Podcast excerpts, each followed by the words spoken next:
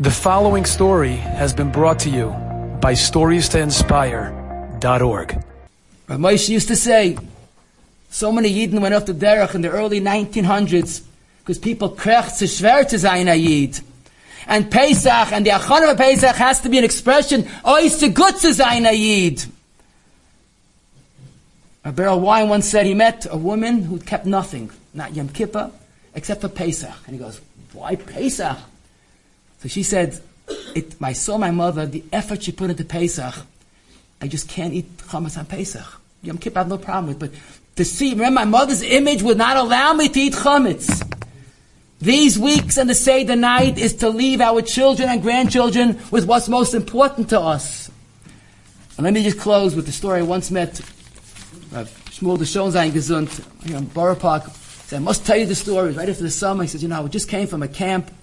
It was a camp of Russians, had just arrived from Russia. They weren't even religious. But it was amazing. You wouldn't believe it. The theme song was Ayid. But let me tell you the story. One boy 17 year old boy heard the word Mila, bris Mila, goes, What's that? And someone says, You don't know? No, what is that? And he explained to him. He goes, Really? A Jew has to have Mila? I don't have Mila. So he says, Really? Whoa, I mean, we're not religious, but never heard of this, like a moral. So he ran to the head council says, uh, Told him the story. He goes, Oh, we're going to take everything because on the phone.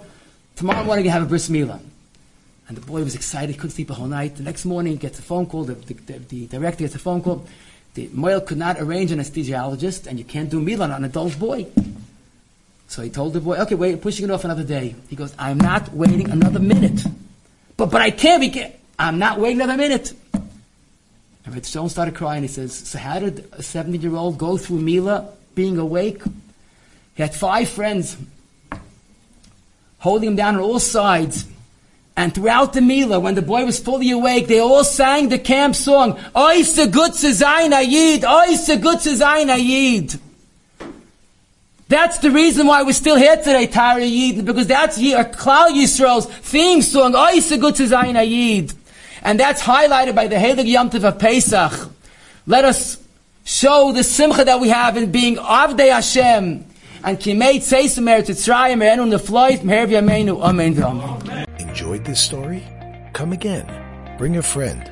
Stories to inspire.org.